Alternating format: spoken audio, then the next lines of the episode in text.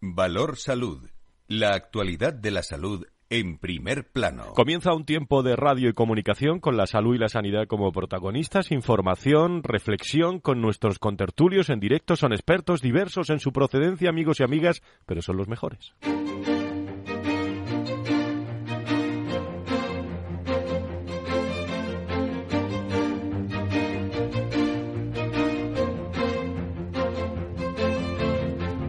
Valor Salud es un espacio de actualidad de la salud con todos sus protagonistas, personas y empresas.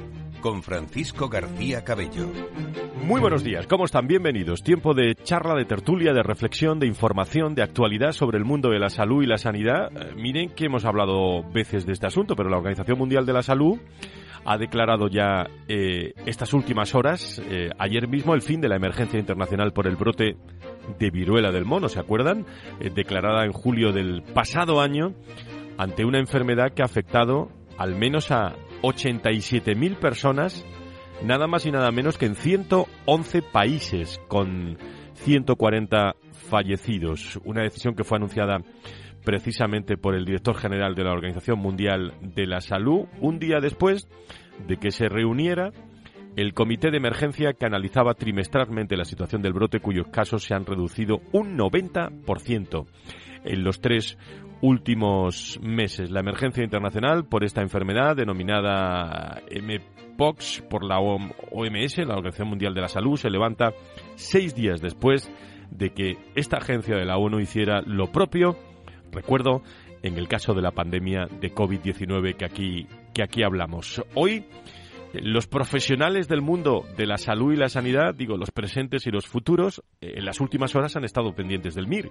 La elección MIR 2023 cierra con un resultado, eh, no sé si denominarlo amargo para la medicina familiar y comunitaria, han quedado 131 vacantes, 131 vacantes de los 202 que quedaron tras el primer llamamiento, a pesar de contar con 2.445 electores disponibles para esta segunda vuelta, solo 80 eh, solo 80 de esos 2.445 se han interesado por alguna de las vacantes disponibles y al final solo se han adjudicado 71 plazas, eh, poco más del 35% de las disponibles. Las 131 plazas vacías se reparten entre, si nos están escuchando, entre Aragón, eh, la zona Asturias, Cantabria, eh, Castilla y León, Cataluña, Extremadura, Galicia, Navarra. Solo La Rioja ha conseguido cubrir en este turno extraordinario las dos plazas que se habían quedado eh, sin R1 y en total han quedado libres el 5,3% de las 2.455 plazas ofertadas. Por cierto, el último elector se ha optado por familia, que ha optado por familias en el número 10.700 69. Son los datos del, del MIR y las vacantes. Eh, precisamente, eh, hablando de, de, este, de, este, de este asunto, retrasar la jubilación después de los 65 años, lo digo porque eh, todos los médicos con los que nos vamos a quedar dentro de, de, unos años, los que van a pasar a la jubilación, bueno, por retrasar la jubilación después de los 65 años, siempre que se tengan los años necesarios cotizados, permitirá a los médicos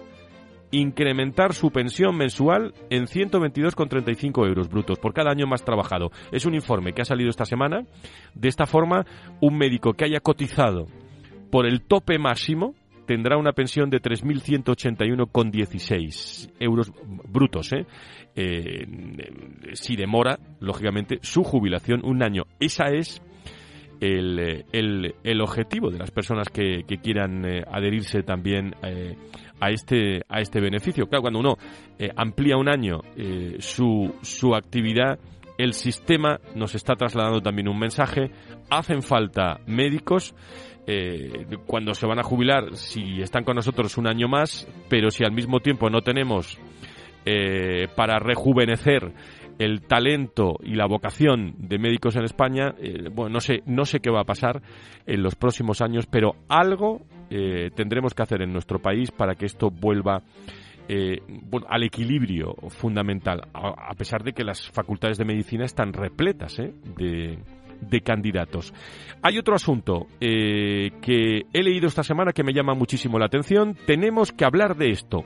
No es que tengamos que hablar nosotros. Ese es el lema la iniciativa que quiere llamar además a la reflexión sobre la falta de recursos públicos para la atención en salud mental en España, ya que eh, cuenta solo con cinco psicólogos, se cuenta solo con cinco psicólogos por cada 100.000 habitantes, frente a los 18 de media en la Unión Europea o los 26 en los países de la OCDE. No se disponen de psicólogos en escuelas e institutos y apenas tienen profesionales para garantizar la atención e intervención psicológica en los servicios sociales en un asunto que está ahí en, eh, en las empresas, en las instituciones, en lo público, en lo privado, la combinación de esta falta de recursos, el abuso de tratamientos farmacológicos, la ausencia de una ley publicidad sanitaria que regule incluso el sector y el incremento de la demanda de la atención psicológica, particularmente en estos dos años, están haciendo que proliferen ofertas de atención y desarrollo personal que prometen también ayudar con, con recetas mágicas que hay que tener muchísimo, muchísimo cuidado con eso. Y dos detalles que me parecen también eh, interesantes en hablando de medicina de salud. Saben ustedes, fíjense el dato, ¿eh? alrededor de 13,4 millones de bebés, lo, lo vi y me sorprendió, 13,4 millones de bebés nacieron prematuros en el 2020, es decir, alrededor de uno de cada 10 bebés nacieron antes de las 37 semanas de embarazo en todo el mundo en, en ese año. Y casi un millón murió por complicaciones relacionadas con esta circunstancia, según un nuevo informe publicado por organismos de las Naciones Unidas y sus socios que, preocupa realmente. El documento que lleva por nombre Nacidos demasiado pronto eh, decenio de acción sobre el parto prematuro elaborado por la Organización Mundial de la Salud y el Fondo de las Naciones Unidas, eh, junto también a otras instituciones, la mayor alianza mundial en favor de mujeres, niños y adolescentes, da voz de alarma, atención, sobre la emergencia silenciosa del parto prematuro, cuya magnitud y gravedad no se han reconocido durante mucho tiempo y que está impidiendo avanzar entre otras muchas cosas, en la mejora de la salud y la supervivencia de los niños. Un dato que muchas veces queda eh, ahí entre, entre distintas noticias eh, secundarias y que ponemos en valor en este programa. Tendremos tiempo para hablar del acuerdo entre los sindicatos eh, y los empresarios, cómo afecta también al mundo de la salud, de, de, enfermería, de los MIR, todo en la tertulia que vamos a comenzar dentro de unos instantes, aquí en Valor Salud con Félix Franco, con Diego Jiménez, con Joseph Falconi, con Victoria eh, y con todo el equipo de Valor Salud, con agradecimiento especial a todas las personas que nos siguen y nos sugieren también, desde empresas, desde instituciones, desde hospitales, tocar distintos temas que muchas veces, como digo, quedan ahí en el, en el rincón para que pues nadie hable. pues nosotros aquí los, los sacamos en, en Valor Salud. 10 y 12, 9 y 12 comenzamos.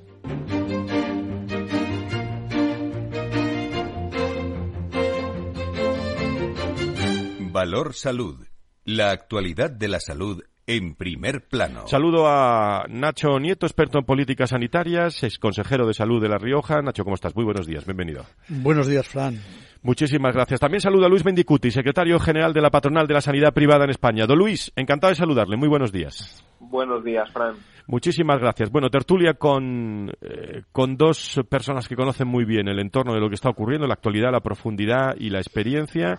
Por mucho que yo haya contado en esta, en esta portada inicial de, temas que podían haber sido muchos más y, y otros eh, ¿qué destacarían, eh, Nacho, Luis, como, como reflexión para todas las personas que nos están escuchando y así no les obligo a hablar de un tema en concreto. Bueno, yo la verdad es que creo que es, eh, es muy importante el tema de los MIR, es una cuestión que está ahora mismo especialmente en Candelero porque porque se está acabando eh, ese tema y están muy próximos a incorporarse los nuevos MIR en los destinos que han que han elegido en estas últimas semanas y es eh, significativo que que eh, hayan quedado esos médicos de, de familia, eh, porque algo indica, sin ninguna duda. ¿no? Yo ahora mismo eh, el porcentaje sobre el total de plazas no elegidas, pero el, no, lo, no lo conozco exactamente, porque estos son datos que de, ayer mismo del Ministerio que acabaron de, de elegirlos, pero que, que se queden 130 plazas de MIR eh, vacantes tal y en como esta está la cosa. convocatoria, tal y como está la atención primaria, se están pidiendo más médicos, más médicos, más médicos, donde hacen falta más médicos, pero no está ahí seguramente la solución de la atención primaria. Y bueno, hay que decir, porque eh, estamos en Madrid en este momento, pues que la Comunidad de Madrid eh, han sido cubiertas la totalidad de las plazas de todas las especialidades, incluida de médico de familia, que han salido en esta, en esta convocatoria.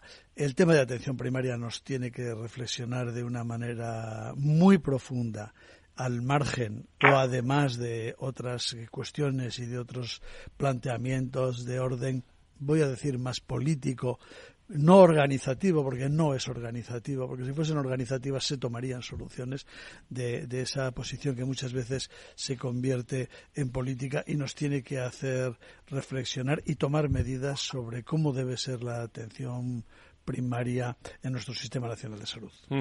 eh, Luis. Bueno, yo creo que este, este tema de la elección MIR es un tema de candente actualidad y yo creo que que, que, que, tenemos que buscar soluciones ¿no? esa situación que se produce, que, que identificaba ahora en, en Nacho. Yo creo que por una parte tenemos el problema de, la elección de familia, ¿no? de plazas de, familia, o sea, de medicina familiar y comunitaria, que son esas, esos doctores que luego trabajan, la mayoría de ellos, en los centros de salud, y sabemos el problema existente actualmente en Madrid y en todas las regiones de España con la atención primaria y con los centros de salud.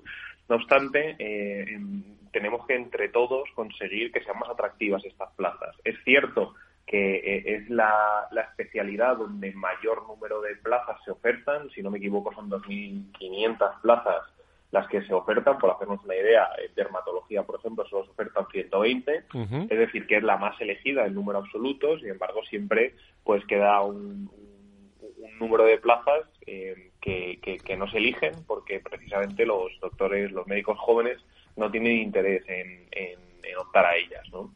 Luego, por otra parte, también tenemos que ser conscientes de qué pasa con otras especialidades muy demandadas en el mercado por los hospitales, y pero también por los, por los pacientes. Ahí ponía el ejemplo de dermatología. 120 plazas de dermatología en una convocatoria como esta que se agotan en la plaza 566. Es decir, el número 566 que ha podido elegir ha elegido la última plaza de dermatología disponible.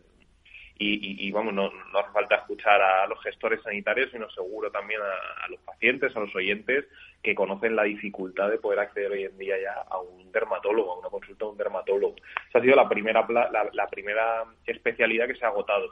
Pero luego tenemos otra, como por ejemplo cirugía plástica, que las 51 plazas que se ofertaron en esta convocatoria pues se han, se han, se han resuelto y se han, se han agotado en el número 687. Uh -huh. Entonces, desde el Ministerio, desde las comunidades autónomas y también, por supuesto, desde la sanidad privada, deberíamos entre todos definir adecuadamente que, cuáles son aquellas especialidades más demandadas para, para poder hacer frente a la demanda asistencial que nos requieren todos los ciudadanos. Lo que pasa que me imagino, Luis, eh, que aunque hayan tomado nota de los resultados eh, a tenor de, la información que estamos dando, bueno, esto no será muy rápido, ¿no? Es decir, eh, es un es un trabajo lento, ¿no? El, que el, que se realiza a tenor de la lentitud que van también todos los temas administrativos en, en la sanidad de nuestro país, ¿no? Que debemos hacer es conocer bien cuáles son las necesidades hoy en día claro. y para, para poder hacer un plan, una planificación adecuada de, de los recursos sanitarios eh, que necesitamos, recursos humanos me refiero. ¿no? Uh -huh. eh, lo primero es saber cuántos profesionales médicos, en este caso especialistas médicos, tenemos y dónde están y cuáles vamos a necesitar en función de la evolución de la población y de las necesidades que, que tenemos todos ¿no? y que tenemos como, como país. Eh, eso es un trabajo muy, comple muy complejo y que hoy en día eh, todavía no se ha resuelto. Eh, necesitamos, por ejemplo, herramientas informáticas que nos ayuden a conocer en todo momento esta información y, y actualmente no la tenemos. ¿no? O sea, ha habido proyectos de difícil implantación que al final ha hecho que, no sé, que sean herramientas eh, poco útiles a la hora de definir estas necesidades. Eh, otro asunto que quería comentar con, con vosotros. Eh, el lunes lo hablaremos, aunque sea fiesta también el programa de recursos humanos, eh, ampliamente eh, el acuerdo salarial entre sindicatos y patronal, eh, un acuerdo bipartito, eh, no, no, no estaba el, el, gobierno el, el gobierno presente. Nuevo acuerdo para el empleo y la negociación colectiva establece una subida salarial del 4, lo recuerdo, para este año, del 3 en los dos años siguientes, aparte de esa cláusula al alza en el caso de, de los que los precios se disparen de, de nuevo. Un acuerdo que ha sido muy publicitado eh, desde luego por los empresarios, por CEPIME, por los sindicatos, incluso eh, incluso a, Su Majestad el Rey se le presentó ayer, según me consta, en el, en el Palacio de la Zarzuela. Entonces, el, ¿cómo, ¿cómo afecta este acuerdo al mundo de la, de la sanidad? ¿Cómo va a afectar, eh, dada eh, la coyuntura y el gran problema que, que son los, los recursos humanos, los salarios, que son las, las manifestaciones, las quejas, la, eh, la, la, salud en la calle que hemos visto en los últimos meses y que me da la impresión que seguiremos viendo cuando hoy se abre, no quiero que se olvide, eh, la campaña electoral. Eh, ya estamos ya estamos en campaña eh, y la salud se convierte en un tema de argumento lo escucharán todos nuestros oyentes y en todos los meeting, mítines en todas las, las acciones las campañas la salud yo diría que la salud y el empleo y la economía se convierten en el, en el, en el, en el soporte, en el eje fundamental. ¿Qué, qué, qué opinión tenéis sobre este acuerdo? Bueno, yo creo que, que, es un acuerdo muy interesante y muy importante. Primero, porque vuelve a haber un acuerdo a nivel general entre, entre empresarios y sindicatos, como los ha habido en otros momentos, y que tiene eh, más mm, cuestiones eh, que, que solamente esa subida salarial, ¿no? que nos puedan afectar a la, de alguna manera a la sanidad. Eh, Digo esto porque no es un acuerdo específico para sanidad, es un acuerdo general para todos los sectores. Sí, y eh, eh, incluso los propios sindicatos han salido diciendo, sobre todo los de Madrid, que el acuerdo que se firmó en Madrid hace unas semanas para la sanidad privada, pues que era eh, salarialmente era mejor que era mejor que este, más beneficioso, no no sé si mejor o peor, pero más beneficioso porque llegaba a un incremento de un 15%, aunque creo que afectaba a cuatro años, había un año más. de esa manera, pero yo en, en todo esto creo que hay un tema eh, bastante importante que se viene hablando últimamente de él y que se ha recogido en este acuerdo, que es la participación y la actuación que las mutuas patronales de accidentes de trabajo tienen que tienen que tener en el en el sistema. La verdad es que podríamos eh, a partir de ahí no sé lo que sucederá porque han de haber instrumentos jurídicos como tal para que se puedan hacer ciertas ciertas cuestiones como es que, que presten asistencia a los propios eh, mm, trabajadores del sistema sanitario o que eh, es toda la regulación de las altas y las bajas y el control de, de altas y bajas. La verdad es que en todo esto eh, surge una duda, aparte de, o, o, quiero yo dejar planteada esta duda, ¿no? aparte de que en consideraciones jurídicas la podríamos aclarar más o menos fácilmente, uh -huh. es el, el, propio carácter de las, de las mutuas y en todo caso porque algunas cosas no se han hecho hasta ahora. No sé qué pensará sí. Luis de todo esto. Un tema que, que, que va vamos es, a es delicado todo que vamos a profundizar, pero el tema de las mutuas es importante y, y luego Luis también el, el, el, preacuerdo firmado por la patronal de la sanidad privada en Madrid que mejora también en cinco puntos la subida salarial. En fin, ahí hay muchas novedades en, en, en, en el tema este, que ha sido acuerdo, perdón, más que preacuerdo.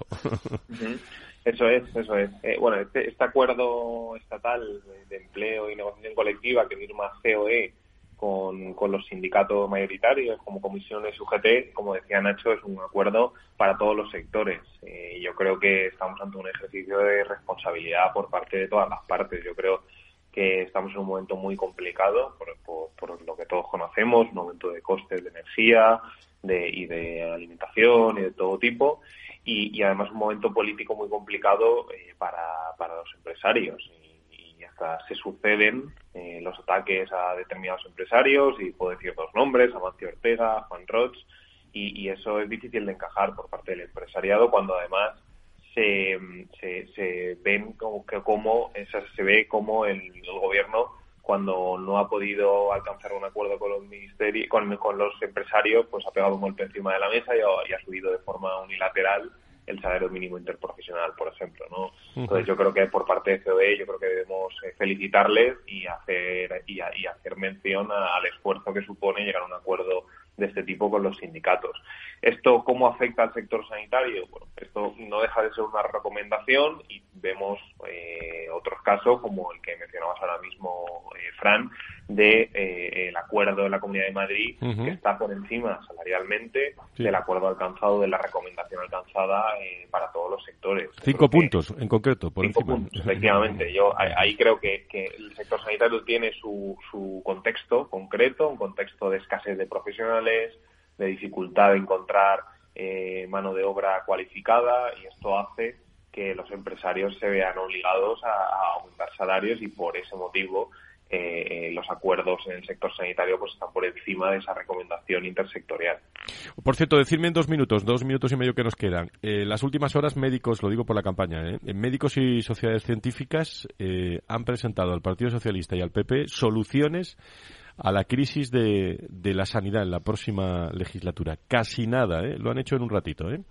Eh, pero casi nada. Eh, simplemente volvemos a, a hemeroteca o a, escuchar los sonidos del Día Mundial de la Salud, que lo tienen, por cierto, en, en Capital Radio. En Valor Salud, ahí tienen todo la jornada del día 30 y 31 de, de marzo con todos los detalles. Muchos de esos temas lo habrán presentado. Hay materia muchísima para, para varias legislaturas. Aquí dicen la próxima legislatura, pero para varias legislaturas, ¿no? ¿Qué opináis? Porque la campaña electoral está, está abierta, eh, sin duda alguna, Luis. Yo, por mi parte, solo decir dos cosas. Creo que esas soluciones cada vez son más necesarias y cada vez urgen más. Y, en segundo lugar, que cualquier solución que encontremos como país al problema que tenemos actualmente de escasez de profesionales sanitarios pasa por el acuerdo y el entendimiento con los profesionales sanitarios. Entonces, todas estas propuestas que vienen, de, en este caso, de la profesión médica, pues debemos tenerlas en cuenta y nuestro ministerio tiene que tomar buena nota para, para ayudarnos a todos a, salir de esta situación en la que estamos. Nacho, ¿sobre esto alguna cosa? Sí, bueno, que, que se están haciendo ahora peticiones a, las comunidades autónomas en, este sentido, porque son las que tienen, eh, las que tienen eh, ahora mismo determinadas competencias, ¿no? Bueno, en sanidad muchas, pero sin embargo, no olvidemos también que parte de la, la adopción de algunas de las soluciones, porque si se están planteando eh, ahora y, se van a aceptar o no, los que están gobernando porque no lo han hecho ya en cada sitio, ¿no? Podríamos. Pero luego, en todo caso, hace falta también una, una intervención, eh, no solo a través del Consejo del Consejo Interterritorial, sino del propio Ministerio y del Gobierno de España para la toma de decisiones en algunas cuestiones eh, en las que se plantean o en las que se dice que se pueden solucionar los problemas existentes. ¿Cuántas nuevas caras vamos a tener que entrevistar a partir del día 28 en el mundo de la salud en distintas comunidades eh, y, quién sabe si a partir de diciembre en, eh, en, el gobierno de, España? Vamos a ver, ¿por qué? Porque estamos en plenos meses de, campaña electoral y la salud, insisto, se ha convertido en un eje fundamental. No, Luis, gracias por estar con nosotros. Buen fin de semana. Muchas gracias a vosotros y buen fin de semana largo en Madrid. Eso es, en Madrid, San Isidro. Volvemos enseguida. Se queda Nacho Nieto con nosotros.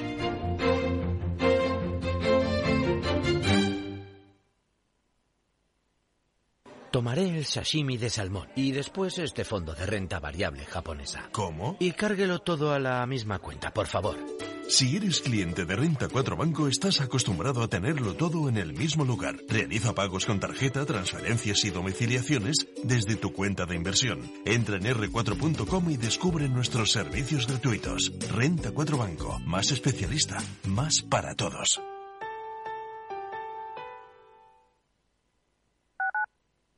Capital Radio, Madrid, 103.2 FM. El miércoles 17 de mayo a las doce y media del mediodía tienes una cita en Capital Radio con Polestar Talks. Hablaremos en este programa con Polestar, marca premium sueca de vehículos 100% eléctricos, y con Arval, acerca de sus innovadores modelos de negocio. Recuerda, miércoles 17 de mayo a las doce y media en Capital Radio, Polestar Talks con Chimo Ortega.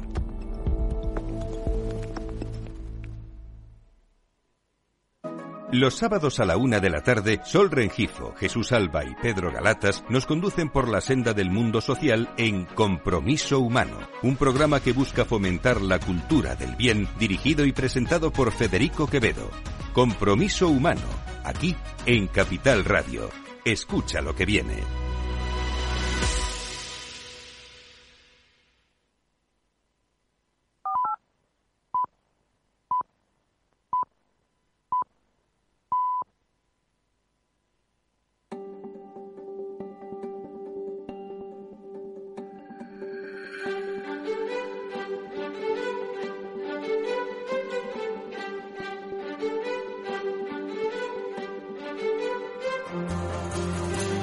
Valor Salud es un espacio de actualidad de la salud con todos sus protagonistas, personas y empresas.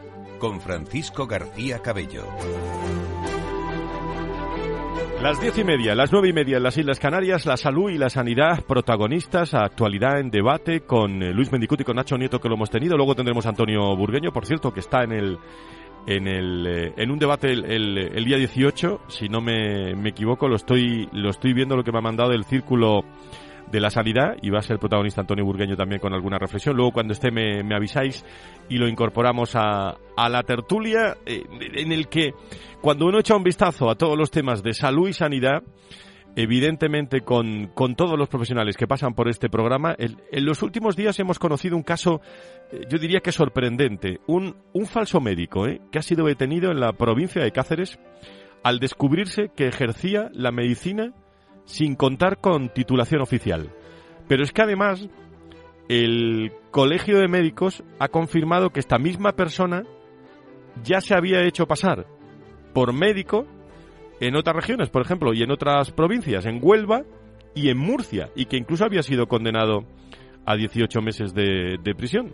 Eh, incluso como estarán algunas personas que le han, bueno, le han, le han encargado pues, eh, unos análisis eh, para realizar y ha pasado consulta y hay algunos enfermos y pacientes que están afectados también por, por esta toma de decisiones de ese falso médico. Para tratar sobre este asunto, contamos hoy con la presencia de Arcadio García Montoro, director de Ventaja Legal, experto, eh, gran letrado, que en su condición también de abogado nos puede aportar yo creo que ese punto de vista diferente para el sector de la salud y la sanidad. Querido Arcadio, ¿cómo estás? Muy buenos días, bienvenido.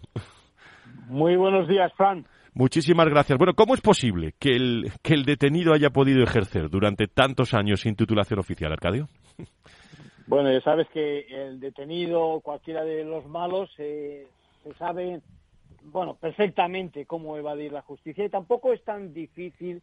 Lo complicado o lo sorprendente de este caso no es solo que haya, digamos, burlado al sistema sanitario, a los colegios profesionales, sino que, eh, pues que, lo haga repetidas veces y lo haga a través del sistema, vamos a decirlo así, nacional, eh, de la comunidad de salud, ¿no? Donde no se ha detectado precisamente que, que, no tenía que no tenía la titulación suficiente, claro. Eh, ¿Qué responsabilidades penales civiles tiene el, el, el, falso médico, Arcadio? Bueno, aquí este, este tema tiene varias vertientes. En primer lugar, lo fácil sería atacarlo por la vía del, del intrusismo, es decir, la profesión que os voy a contar es una profesión varias veces regulada, es decir, hace falta por una parte titulación, hace falta también, pues eso, que, que, se acredite el estar colegiado, es decir, inscrito, sometido a unas reglas, digamos, del colectivo, y, evidentemente todo esto se lo, se lo han saltado. Lo que pasa es que a eso se le llama intrusismo y hasta ahí, bueno, pues eso tiene, digamos, una, una consecuencia en el Código Penal, eh, lo que pasa es que a la par se suelen sumar otro tipo de consecuencias, porque quien hace eso evidentemente obtiene un beneficio económico, eh, lo hace a través de un engaño, a eso el derecho le llamamos estafa, y lo más normal es si se le ha pedido algún tipo de acreditación, que en algún caso tampoco ha sido así, pero bueno, eh, si se le ha pedido algún tipo de acreditación, que la presente de forma falsa y por lo tanto el título, los sellos, etcétera, etcétera, los haya manipulado. Al final del todo, Fran, el problema está en los daños, en las lesiones, en el potencial homicidio que pueda, que pueda ocurrir y que tampoco se produce todas las veces. Por eso solo salta la noticia cuando realmente existe una complicación. Eh, no sé, ¿conoces algún caso, Nacho, de, de, estos o ha sido un precedente? O? No sé, no, yo no me atrevería, no me atrevería a decir, pero bueno, siempre han surgido algunas dudas a veces con titulaciones y con otras cuestiones. Eso, eso es claro. Pero claro, aquí eh, está muy claro, creo yo, eh, eh, con independencia de meternos en, los temas legales o jurídicos puntuales, el mayor culpable es este individuo que ha estado haciendo esto y que además lo ha hecho muchas veces. Hay que tener en cuenta que antes de empezar a trabajar en, en cualquier centro del Sistema Nacional de Salud, una de las cosas que se acreditan, efectivamente, vamos, yo en lo que he vivido se pedía el título. Pero también es cierto que sobre todo se piden también las colegiaciones y los colegios de médicos también exigen el título. Eh, pasar de un colegio a otro y de uno a otro, es decir, este señor, supongo yo, esto sí que me lo imagino, que que en el primer momento se fabricaría su título correspondiente, bien fabricado, que le, fue muy bien, hizo una buena inversión y a partir de ahí todo lo demás. Pero claro, eh, eh, esto es como, como efectivo, como el que hace una estafa, ¿no? Dice, ¿quién tiene culpa de que de hacer la estafa? El que la ha hecho. Eh, utiliza un engaño, utiliza y luego si le pillan por unos u otros motivos, es cuando empiezan las consecuencias, como estamos viendo. Adelante, Arcadio.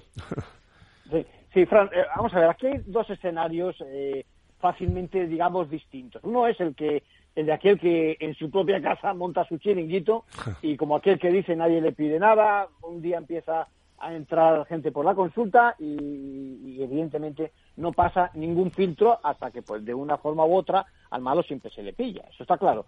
Pero eh, el otro escenario es el que sorprende, es aquel donde, aun trabajando para la sanidad pública o para medios o para instituciones reconocidas, ha fallado todo el sistema de control. Es decir, no, él ha, perdón, él ha superado los filtros, ¿no? Y aquí, la verdad es que resulta un poquito extraño, suele darse en los casos donde las contrataciones son para situaciones de urgencia, para cubrir picos de trabajo, etcétera, etcétera. Porque porque si no, precisamente cualquiera de nosotros tenemos acceso a la web del Consejo de todos los colegios de, médicos, como lo ocurre en la, en la, abogacía o en la ingeniería, etcétera, etcétera, y podemos comprobar perfectamente si el profesional que se identifica, como en este caso, como facultativo, tiene la titulación suficiente, ¿no? Entonces, aquí lo que sorprende es eso, es decir, que se ha saltado, digamos, ese, ese filtro natural eh, para poder ejercer. Sí, me imagino que se habrá tomado nota eh, y para evitar que se repitan casos de, de, esto, sobre todo de cara a la seguridad también de los usuarios, porque ahora viene, Arcadio, la, la, otra parte, que es probable que se produzcan o, se habrán producido ya reclamaciones, demandas por parte de pacientes a los que a los que atendió este este supuesto médico, ¿no? Sí, sin duda. De todas formas, eh, a ver, sin ser frecuente, esto ocurre. Es decir, que no creamos que eh, el listo y el pillo, digamos que es aislado, ¿no? Es decir, de vez en cuando surge personal de este tipo que lo intenta, pues como lo intenta cualquier eh, esfera del delito en la vida, ¿no? Entonces, en efecto, es decir, aquel que sufre las consecuencias negativas, pues puede reclamar.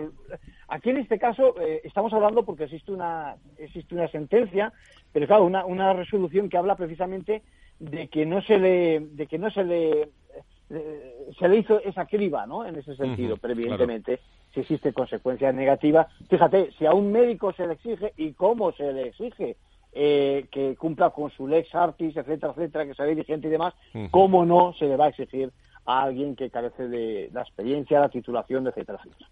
falso médico detenido en la provincia de, de Cáceres. Nacho, no sé si querías decir algo. Que, que, aquí lo peor de todo son los pacientes que han sido mal atendidos sin, sin tener esa calidad, sin tener esa lex artis eh, adecuadamente adquirida y, el problema es ese, el problema al final está en las personas que han podido sufrir un daño y luego con carácter general también eh, esto no deja, sobre todo en los momentos iniciales, ¿no? de transmitir esa idea y esa duda de, que bueno em, ¿Me estará viendo un médico de verdad?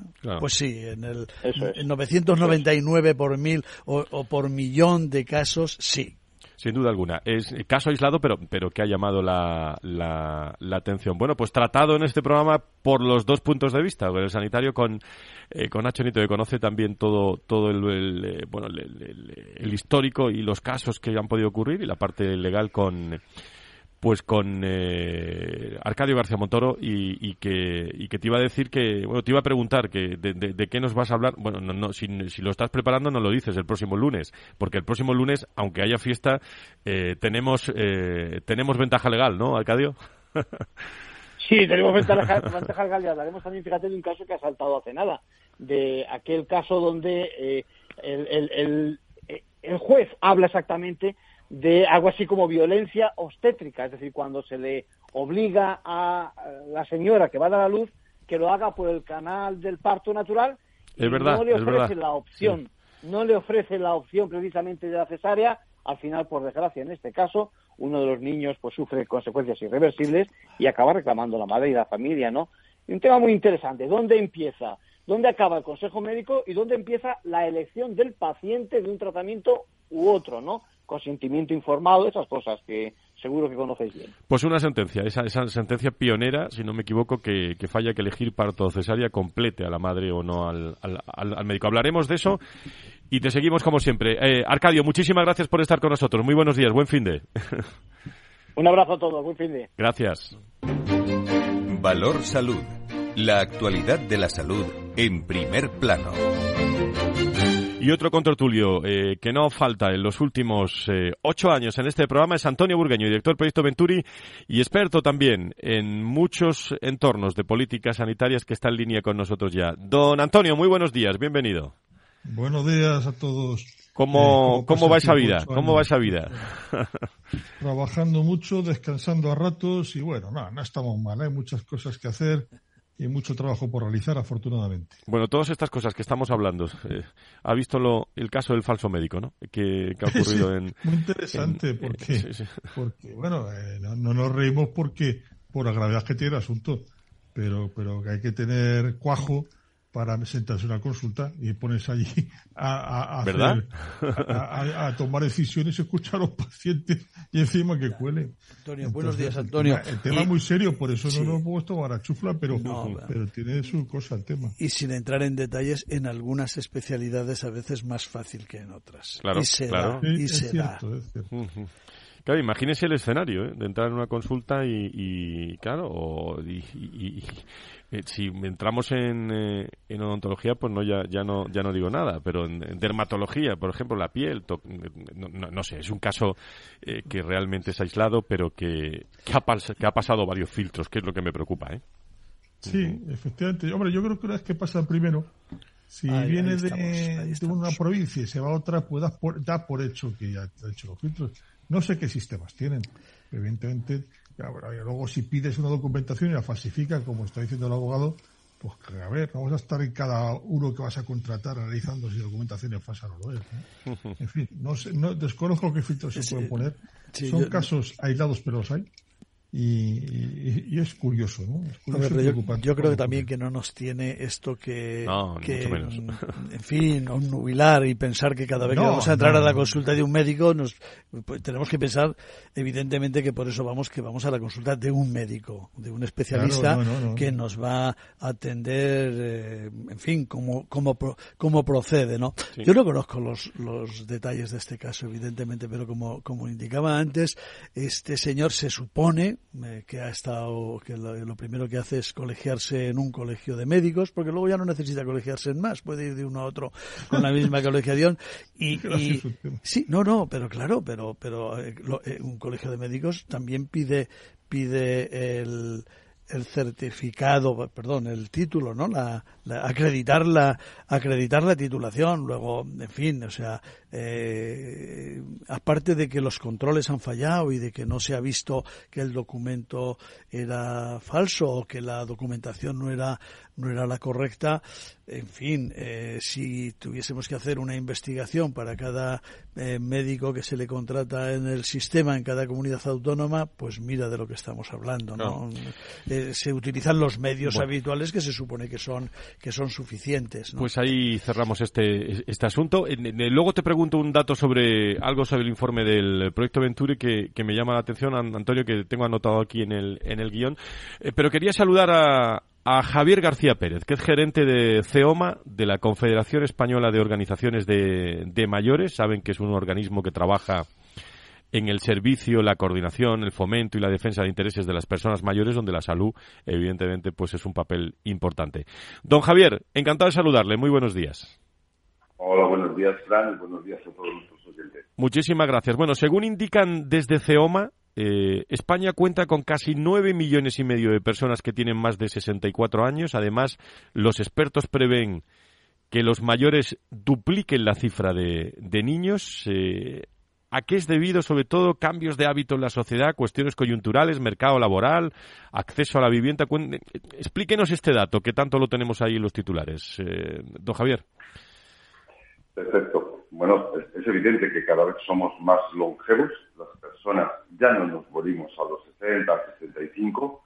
Hoy tenemos una esperanza de vida para las personas que nacen ahora en el entorno de los hombres de los 83, 84, las mujeres por encima de 87, de edad media. Se prevé que para el 2050 podamos tener una esperanza de vida media de 100 años. Y eh, estamos generando Además, con esta sociedad más longeva, si seguimos jubilándonos en estos entornos de los 65, los 67 años con la nueva ley, pero hay tal volumen de personas mayores. Para el 2030, preveemos que seamos entre 12 y 13 millones de personas mayores de 65 años. Obviamente tenemos que replantearnos nuestra sociedad en función de este número tan importante de personas mayores, que en buena medida se debe a los cuidados de la salud a la buena atención sanitaria, también a un cambio en nuestras dietas y hay una desproporción entre nacimientos y, defunciones. Cada vez nos morimos menos, pero también nacen menos personas. Eso es verdad. Y esto hace que se invierta la pirámide de población y, como muy bien decía Fran, pues preveemos que en muy breve plazo de tiempo las personas de más de 65 años duplicarán a los menores de 10. Este envejecimiento, eh, Javier, eh, como gerente de CEOMA, eh, me imagino que trae consigo también el incremento de determinadas patologías, ¿no? Como, como pueden ser eh, vabulopatías, que están consideradas como epidemia del futuro. En fin, hay muchísimos temas aquí. Sobre esto, el, incremento de esas patologías conforme vamos cumpliendo años, claro. Aunque cada vez estemos mejor, ¿eh? Mm, y lo estamos, pero es cierto que con una mayor longevidad también vamos a tener un mayor grado de envejecimiento entendido como parte de ausencia de salud. Tendremos más enfermedades puntuales, lo que son procesos agudos, pues es fácil que tengamos más caídas, más traumas, pero también se cronifiquen algunas enfermedades que podíamos tener latentes o incluso ya hubiesen dado la cara pero estaban controladas, lo que pasa que ahora se van a dilatar mucho más en el tiempo. El caso, por ejemplo, como muy bien mencionabas, de cardiopatías, etcétera, lo van a saber muy bien todas las personas que llevan trasplantes o que están con válvulas, porque van a tener que tener un mayor cuidado, un mayor reciclaje y, desde luego, en muchos casos también sustitución de aquellos elementos que se les puedan poner en las intervenciones quirúrgicas. Esto hace que nos planteemos que necesitamos una sociedad especialmente de cuidados con las personas mayores, pero sobre todo con aquellos que presentan patologías cronificadas y enfermedades que tenemos que cuidar para siempre. Y ahí la importancia de trabajar la prevención. Si queremos cuidar nuestra salud, lo que hay que hacer es, es cuidar eh, yo, no sé si Nacho Nieto o Antonio Burgueño tienen alguna reflexión. Lo que yo sí sé, Antonio Burgueño, es que yo conozco gente que conforme cumple más años, y usted también los conoce, está cada vez mejor. ¿eh? No, damos nombres, ¿no? No, no, pero, vamos, hay casos dignos de estudio. dignos de, estudio, dignos de estudio. También es cierto que la generación anterior llegaba más sano, yo creo que esto que están contando es muy interesante, porque llegaba mucho más sano, ¿no? La, la, salud de la gente de, los pueblos, que no sé, que a lo mejor por todo lo que han pasado y la vida dura que han tenido y el cuerpo se fortalece, no me atrevo a hacer una teoría. Y la alimentación a lo mejor también, ¿no? La alimentación, pero, pero bueno, yo en mi época de gestión de residencias en pueblos, era impresionante la salud de hierro que tenía la gran mayoría, pero, pero impresionante, vamos, con unas edades avanzadas. Vamos, Antonio, que, lo que pasa es que tenemos ahora una vida demasiado buena, delicada y suave. Hombre, yo creo que el organismo humano desde el día que naces pues empieza a sufrir un, un proceso de, de, se va deteriorando poco a poco. Según lo cuidemos cada vez nos enseñan a cuidarlo mejor. Eh, eh, va a tener averías que tienen que ser resueltas y cada vez la medicina eh, funciona mejor y nos arregla esas, esas averías y, el desgaste natural al ir alargándolo en los años es lógico, aunque no nos guste, vamos, eh, clarísimamente, que tenemos que esperar que pueden ocurrirnos algunas de, esas cuestiones. Y como cada vez eh, vivimos más y hay más en la esa, ese em, tramo de, de, edad de más de 60 años y menos, porque nacen menos, en la de menos de 10 años, pues nos encontramos con esa situación que, en fin, que aunque pudiera parecer fácil, no es tan fácil de arreglar. 9 millones y medio de, personas que tienen más de 64 años en España y que, y que, y que están fenomenal y que están fenomenal. Eh, Javier, eh, por último, eh, y si quiere decir algo Nacho y Antonio, en, en dos, tres minutos que nos quedan, ¿cómo, digo para esta parte, cómo se están involucrando nuestros políticos para, para promover todo este envejecimiento, digamos, eh, positivo cuando, eh, lo tienen que saber nuestros oyentes, la Asamblea General de Naciones Unidas, creo, corríjame, ha declarado oficialmente el actual decenio, ¿no? Como década del envejecimiento saludable. Javier. Efectivamente, eh, la década 21-30 es la década del envejecimiento saludable. Nosotros, en Teoma, que hemos tomado esto como un reto para hacerlo extensivo a, toda a, todo el Estado español, tanto Administración Central como comunidades autónomas, hemos añadido una palabra, que es activo.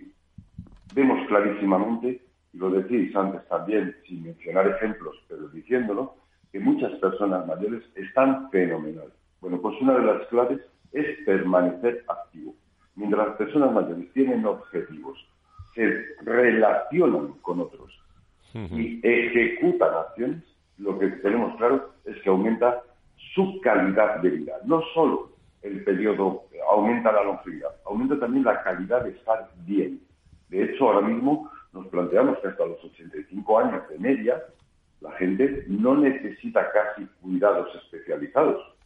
Mm, de hecho, en las residencias que mencionaba antes Antonio, por ejemplo, sobre todo en municipios, es dificilísimo encontrarnos con gente de menos de 80 años, 85 años. ¿Y cuándo van a la residencia? Cuando ya tienen unas patologías que requieren de unos cuidados profesionalizados. Si no, nosotros, desde un movimiento que es a la vez Vitales, lo que uh es vivir en los domicilios con cuidados de atención en el domicilio, incluidos también los cuidados de atención primaria. Si aumentásemos además las ratios de geriatras en España, probablemente estaríamos en un país eh, pues seguro, seguro, pionero en políticas de este envejecimiento activo y saludable. Ahora mismo estamos hablando con todas las comunidades autónomas, eh, propugnando que haya una lucha contra el edadismo, conseguir mayor índice de geriatras en atención primaria y en hospitales, que se haga eh, de verdad el tema de la, del calendario vacunal único y entren vacunas para las personas mayores como medida de prevención y después políticas activas y de prevención de la salud, como mencionabais, dietas que sean eficaces, tenerlo máximo cuidado, eh, facilitar el movimiento, la interacción con otros, para hacer caso a aquella recomendación de que la salud no solo es en el bienestar físico, sino también psíquico, emocional y social para relacionarse con los otros. Bueno, pues Javier, eh, no sé si Nacho, eh, Antonio, ¿queréis decir algo al respecto a este eh, rápido? ¿Algún detalle? Un chascarrillo, que cuando venían a la residencia, van a la residencia con menos edad, es tipo hotel, efectivamente, ya, porque quieren estar más tranquilos, pero pero cuidado lo mínimo porque están muy sanos. Pues ahora, por un lado, en, claro, en, campaña electoral se va a hablar mucho también de mayores, eh, se pueden imaginar.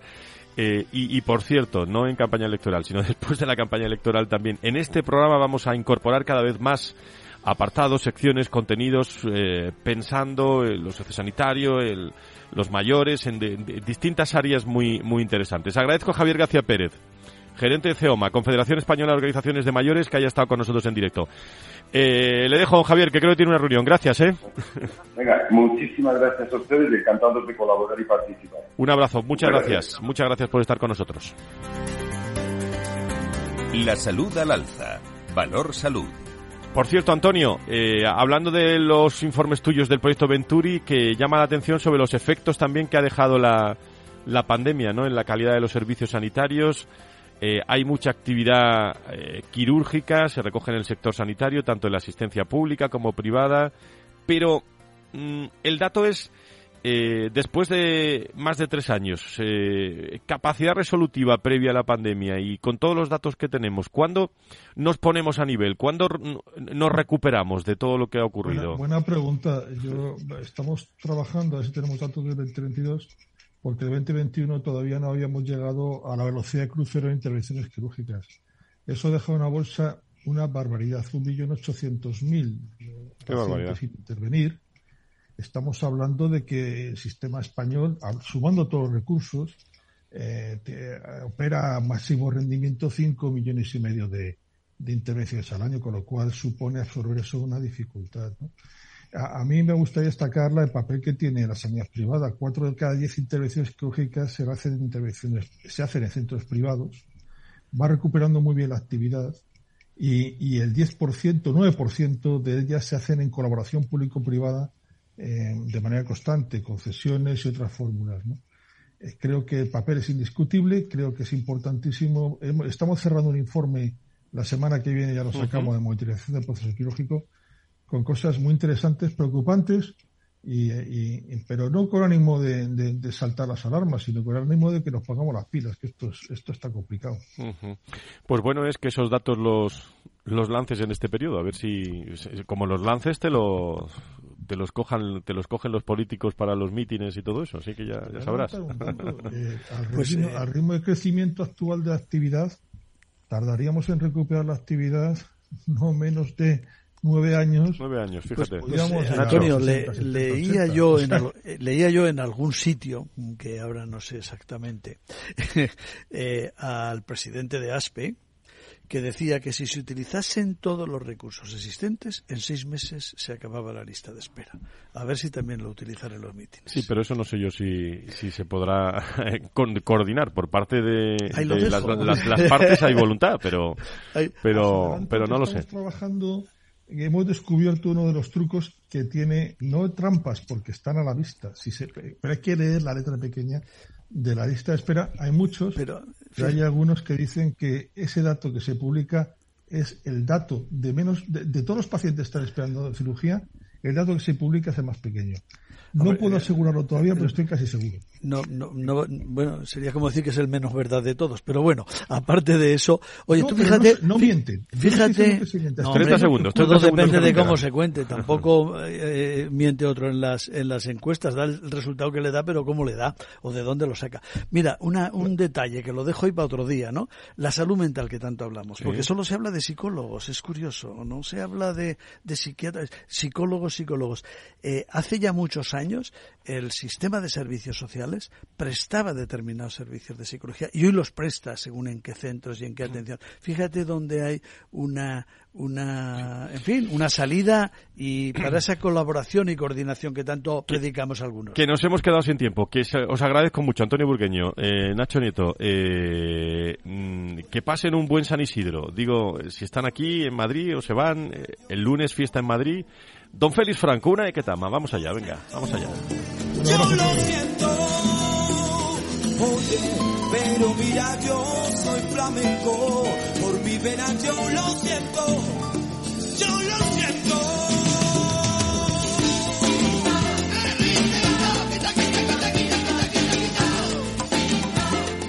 Nos vamos contentos para el San Isidro del lunes. Eh, estaremos en Recursos Humanos el lunes también. Eh, Nacho Nieto, gracias. Antonio Burgueño, gracias a todos por estar con nosotros.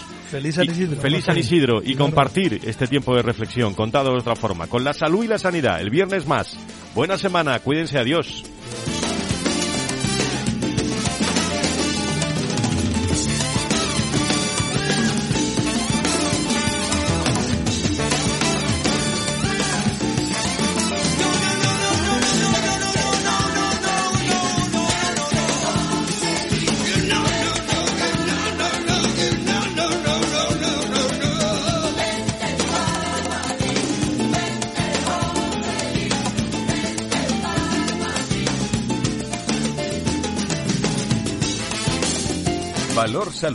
La actualidad de la salud en primer plano todas las semanas con sus personas y empresas. En Capital Radio, con Francisco García Cabello.